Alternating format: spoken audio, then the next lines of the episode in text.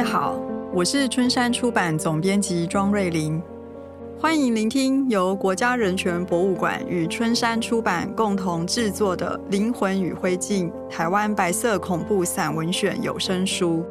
白色恐怖散文选由胡淑文、童伟格主编，共有五卷本，七个主题，呈现白色恐怖时期复杂的历史脉络与精神结构，希望可以透过声音。带读者回到记忆的现场，共同思索人的价值。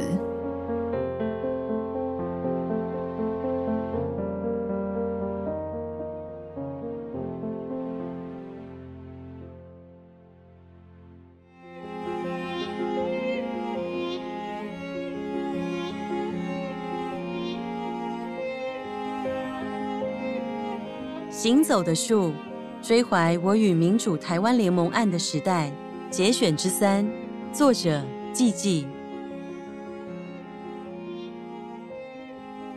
亡者与病者，沉默的高音，小头吴耀中，生于一九三七年八月十七日，卒于一九八七年一月六日。从我认识杨威以来，所谓民主台湾联盟案爆发的四年间。我从没听过吴耀中说过一句话。在阿肥家的客厅，在烤小牛之夜，人多嘴杂闹哄哄的，沉默不语者不止吴耀中一人，对他也就不以为奇。阿肥说他在国立艺专当助教，和陈映真是死党，两人从初一到初三都一起坐火车上学，他们喊陈映真大头，喊吴耀中小头。一九六六年夏天，某个星期日下午，陈映真带着魏天聪、七等生、吴耀中、王小红等人来我家，说他们要办一本同人杂志《文学季刊》。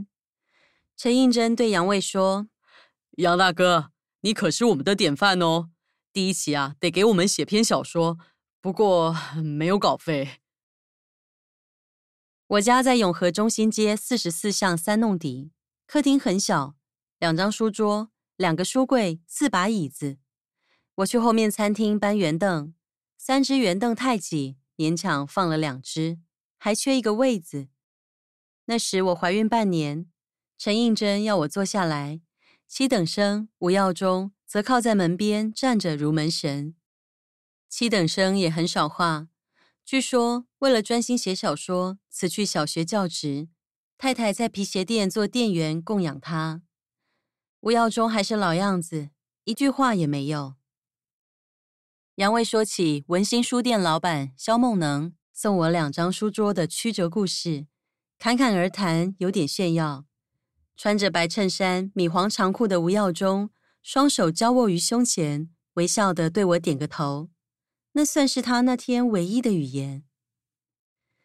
在我家坐不到一小时，陈映真带我们穿过我家旁边的窄巷。到对面竹林路巷内的姚一伟家，也是要去谈文学季刊的事。姚先生住的是台英配给的日本宿舍，看不出里面有多大，也许没客厅。陈映真和他坐在门边榻榻米上说话，两只腿还得放外面。我们其他人就站在门边旁听。虽然如此，那排日本宿舍前面倒有一片宽敞的空地。矗立着七八棵茂密的龙眼树，垂着一串串开始晕黄的果实。树下一群花色华丽的红花鸡，夹杂着几只白母鸡，带着吱吱叫的小鸡们低头在地里啄来啄去找虫吃。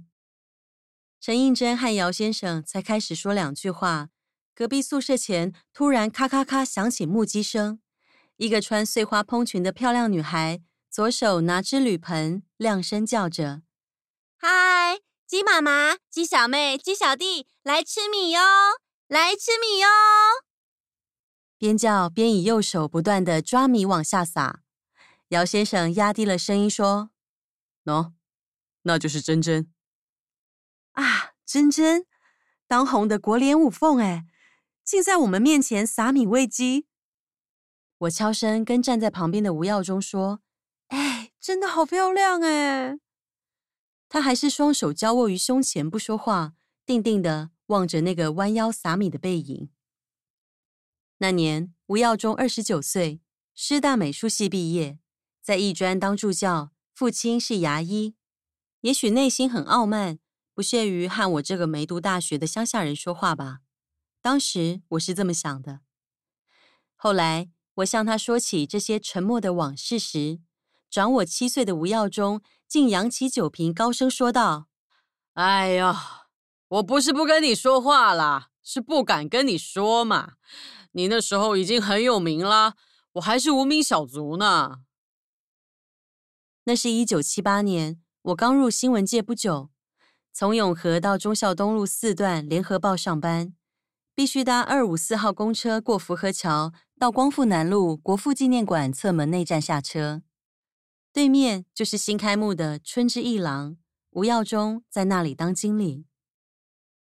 那之前三年，我辗转听说陈映真、吴耀中、陈树孔这三个判刑十年的老友已经减刑归来，只有陈映真。施淑清联络我和他见了一面，吴耀中、陈树孔则没有人来联络。杨卫与他们之间的那道阴影始终笼罩着我的内心，即使不是我的错，也让我深觉羞耻、胆怯，不敢让人知道，更不敢对任何朋友说想见他们。尤其吴耀中，那么沉默傲慢，见了面要说些什么呢？大大出乎意料的，竟是吴耀中来联络我了。从联合报的电话分机里传来一声高亢的男声：“喂，是季季吗？”我说：“是啊。”“你猜我是谁啊？”对这种猜谜电话，我通常直截了当回答：“猜不出来。”但我还没说出口，他已经自我回答：“啊，你一定猜不出来了。”我是吴耀中啦，在你们联合报附近上班，算是邻居了。离这么近，要不要来看看老朋友啊？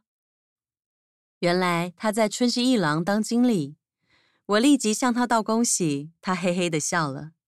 哎呦，恭什么喜呀？混口饭吃嘛。坐牢回来的吴耀中怎么变得这么多？认识他十几年，第一次对我说话，一说就这么多。这么兴致高昂，他叫我去，真正的目的是不是要问杨卫和他们的事？我免不了这样怀疑着。第二天是周末，那时还没周休二日，平时下午两点上班，周末晚点去没关系。于是上班之前先去看他。春之一郎在地下室，顺着回旋状楼梯往下走，右手边有个雅致的池塘。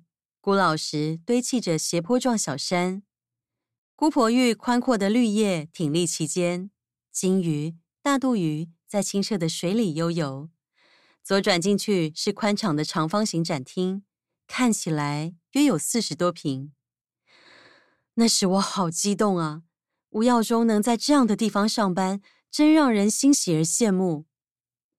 展厅有开幕酒会，衣香鬓影，笑语喧哗。可我被接下来的影像吓得忘了那是谁的画展。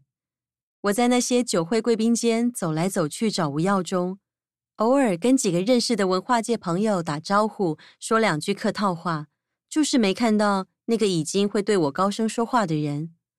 他不是打电话叫我来吗？他是这间艺廊的经理，怎么能不在开幕会场？我无心赏话，也不好意思问人，走来走去找不到。灵机一动，踱步到展厅旁边的办公室门前，探头往里一望，哇！一个握着酒瓶的男人坐在椅子上对我微笑。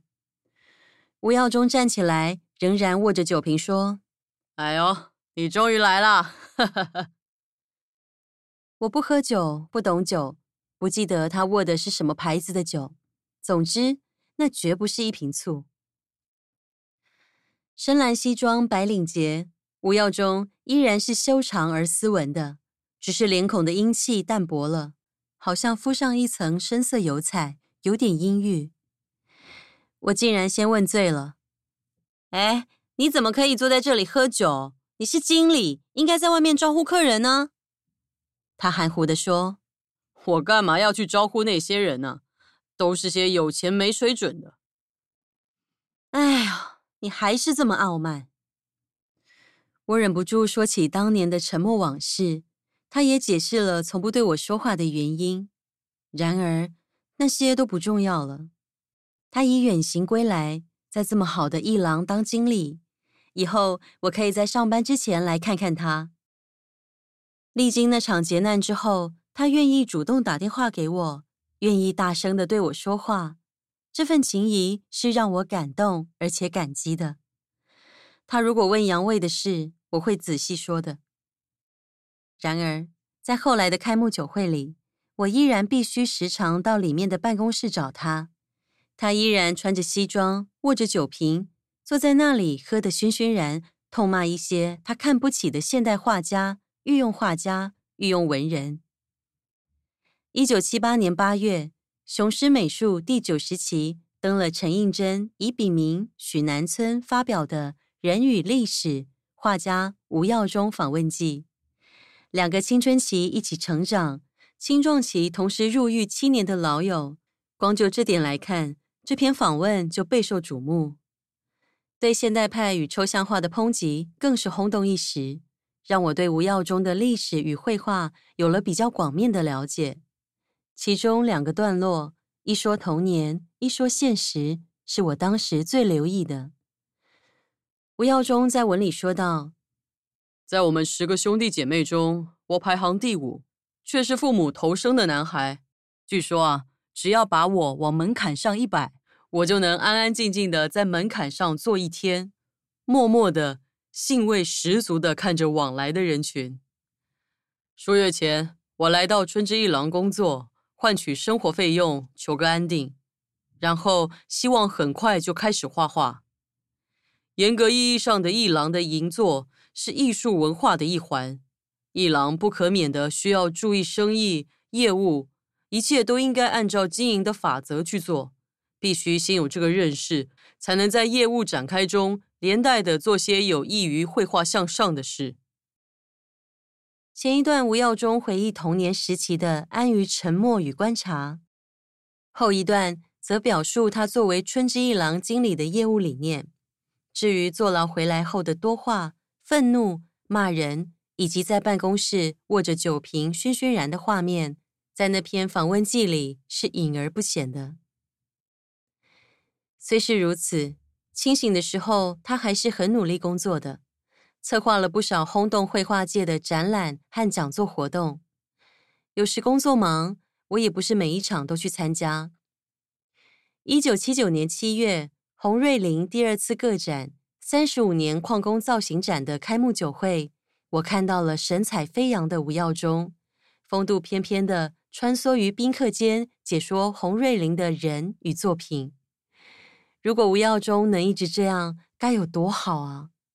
在他的办公室里，不是喝得很醉的时候，他也会谈起他尊敬的李梅树老师，谈起洪瑞麟这样的矿工画家，尊敬他笔下那些被现实生活压得喘不过气来的沉郁无告的劳动者。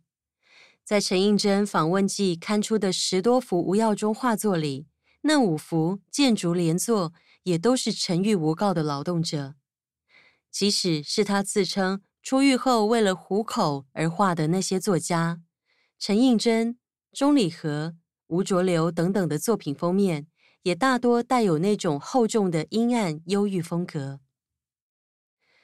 那段近两年在春之一郎的见面，如今回忆起来，有点像是时空倒置。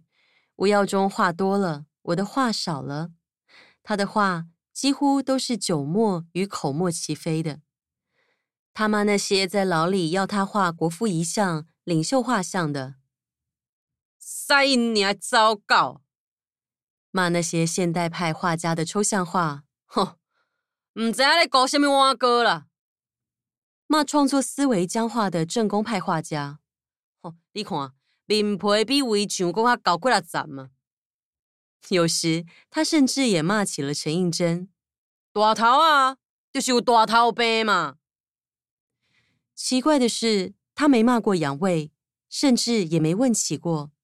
也许不好意思，也许更重要的，即使喝醉了，他的内心仍保留着他很在意的君子气度。他不太醉的时候，也会痛骂某些年轻画家急于求名求利。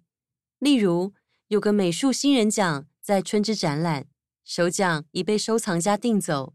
某商界人士找到那个得奖人，指定他画一幅一模一样的，也是二十万。那位新人真的画了。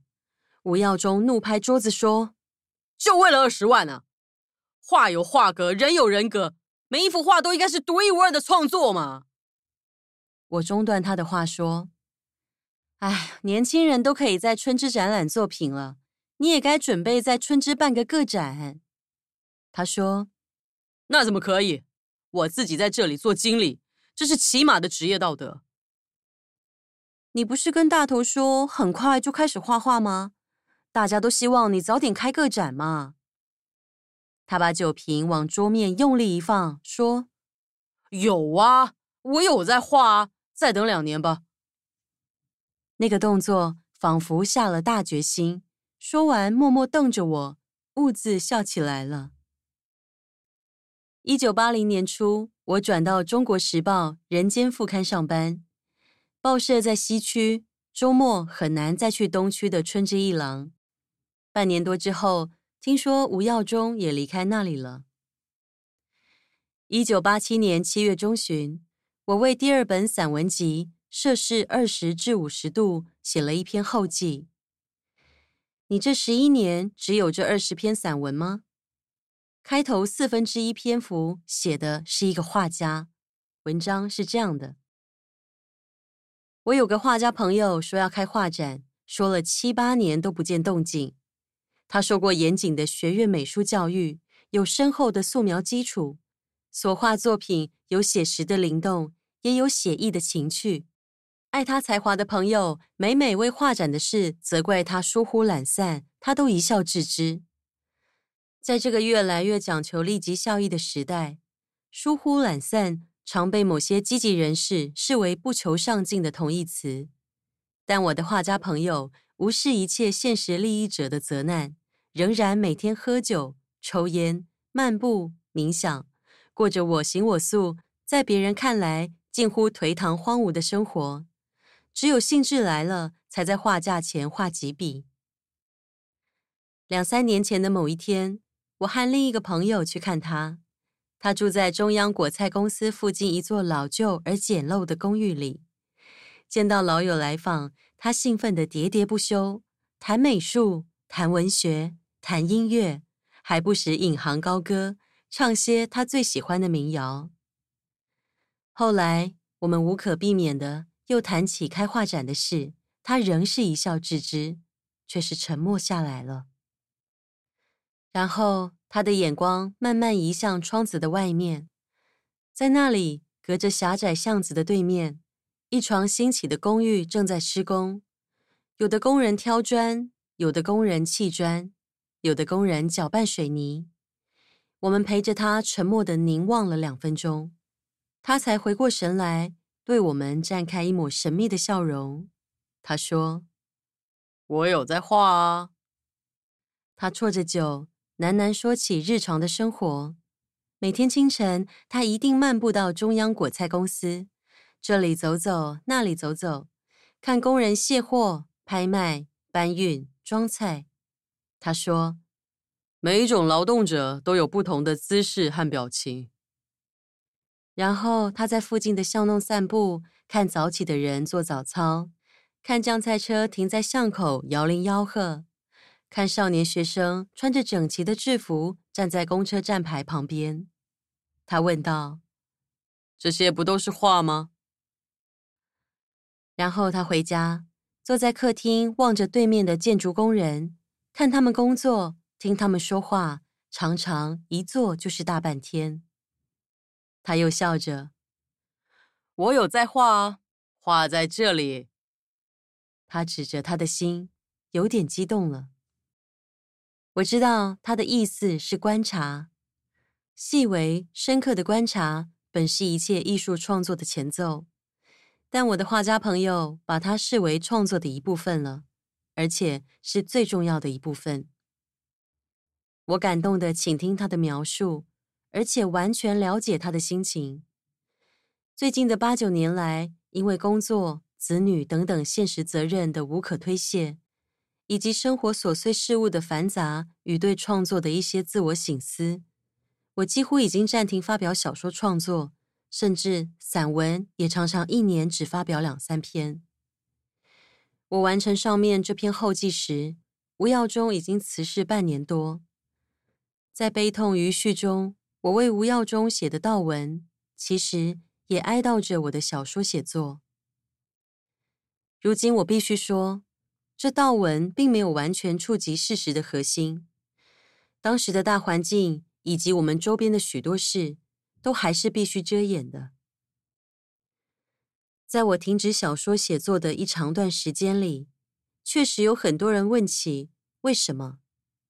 那时我怎敢说为了阳痿？如果说出为了阳痿，就必须说起民主台湾联盟案。我哪敢说出来，只能以工作、子女等理由做些不切实际的搪塞之词。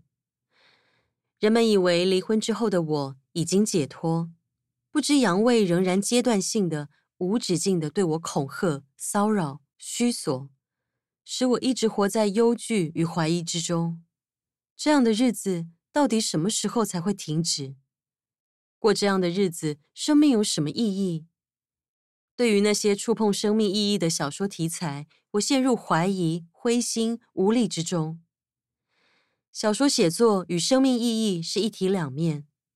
我那时的内心有一块黑暗地带是近乎死亡的。努力工作只是为了子女、父母还债，偶尔素描一些生活现实的散文，也只是为了安慰父亲，让他知道我还能写作。至于吴耀中，我所描述的那些白日所见的生活场景，都是出自他的转述。我与友人去他家的时间，其实是晚上十点半之后，将近午夜的时刻了。一九八三年，我从永和永利路搬到福和路，面对福和国中校园，把国小毕业的女儿从永定接回永和，方便她上学。那年年底，吴耀中。不知从哪里打听到我的新家电话，竟然在晚上十二点半，我下班回家刚换好衣服就接到他的电话。他没再说“你猜我是谁”，直接就说“我是吴耀中啦”。啪啦啪啦说了半个多小时，又是轩轩然的一长串呓语。综合言之，那通电话有两个重点：其一是他已不住在三峡民权路老家。搬到长顺街九十七号四楼，他说：“就在你们中国时报后面，很近啦。”其二是他打听到我去人间副刊上班的时间是下午五点，他说：“你可以早一点出门，先来我家两小时，我要帮你画一张像。”他不了解我所承受的生活压力，我也不便对他明说养胃之事，只能客气地说：“啊。”对不起了，最近比较忙，等我过一阵比较有空。然而，这样的午夜电话不时响起，那时没有来电显示。我的工作也偶尔会因为时差的关系，在午夜接到美国地区的作家电话，习惯了电话一响就接起来。不管如何，我不敢抱怨难有吴耀中的午夜电话，也总是耐心的听他吟唱絮絮叨叨的酒后心声。他仍然说要为我画像，我仍然说等有空再说。如此七八次之后，他生气了，好像用酒瓶敲着桌面说：“干，你很骄傲诶，不让我画就坦白讲嘛。什么等有空再说？你什么时候才有空啊？啊，算了啦，不给你画了啦，以后不说了啦。”他谩骂对象也开始转向了，他不再骂那些现代画家、正宫画家，竟然骂起他的青春伙伴了。我干你娘，塞你娘的！这粒大头啊，我干！给我你丢我捡的，你丢我捡，你敢有了解？哈，你有听人讲过啦？我干你娘大头啊！我静静的听着，泪水渐渐渗出眼眶。是怎样的压抑，让他变成了这样的愤懑者？是怎样的失落，让他变成如此赤裸的、口不择言的谩骂者？那个你丢我捡的女子，就是我在之前的文章里提到第一届联合报小说奖发生的某著名作家为他女友的参赛小说签名背书的作者。听说后来那位著名作家要摆脱。婉转的请吴耀中去追他，那已是五六年前的事。为何多年后爆炸至如此不堪的境地？也许炸弹一直埋在心里，打听到我的电话才来引爆倾吐。我不想说，我了解；不想问为什么。焦头烂额的我自己只能安慰吴耀中：过去的事情就过去了嘛，别生气了啦。他一听，竟嚎啕起来了。我知道啦，但是我就是就是过去的事情，我过不去啊！电话断了。吴耀中住的长顺街确实离报社不远，但那一年多里，我不敢去看他，真的，我怕一个人面对他。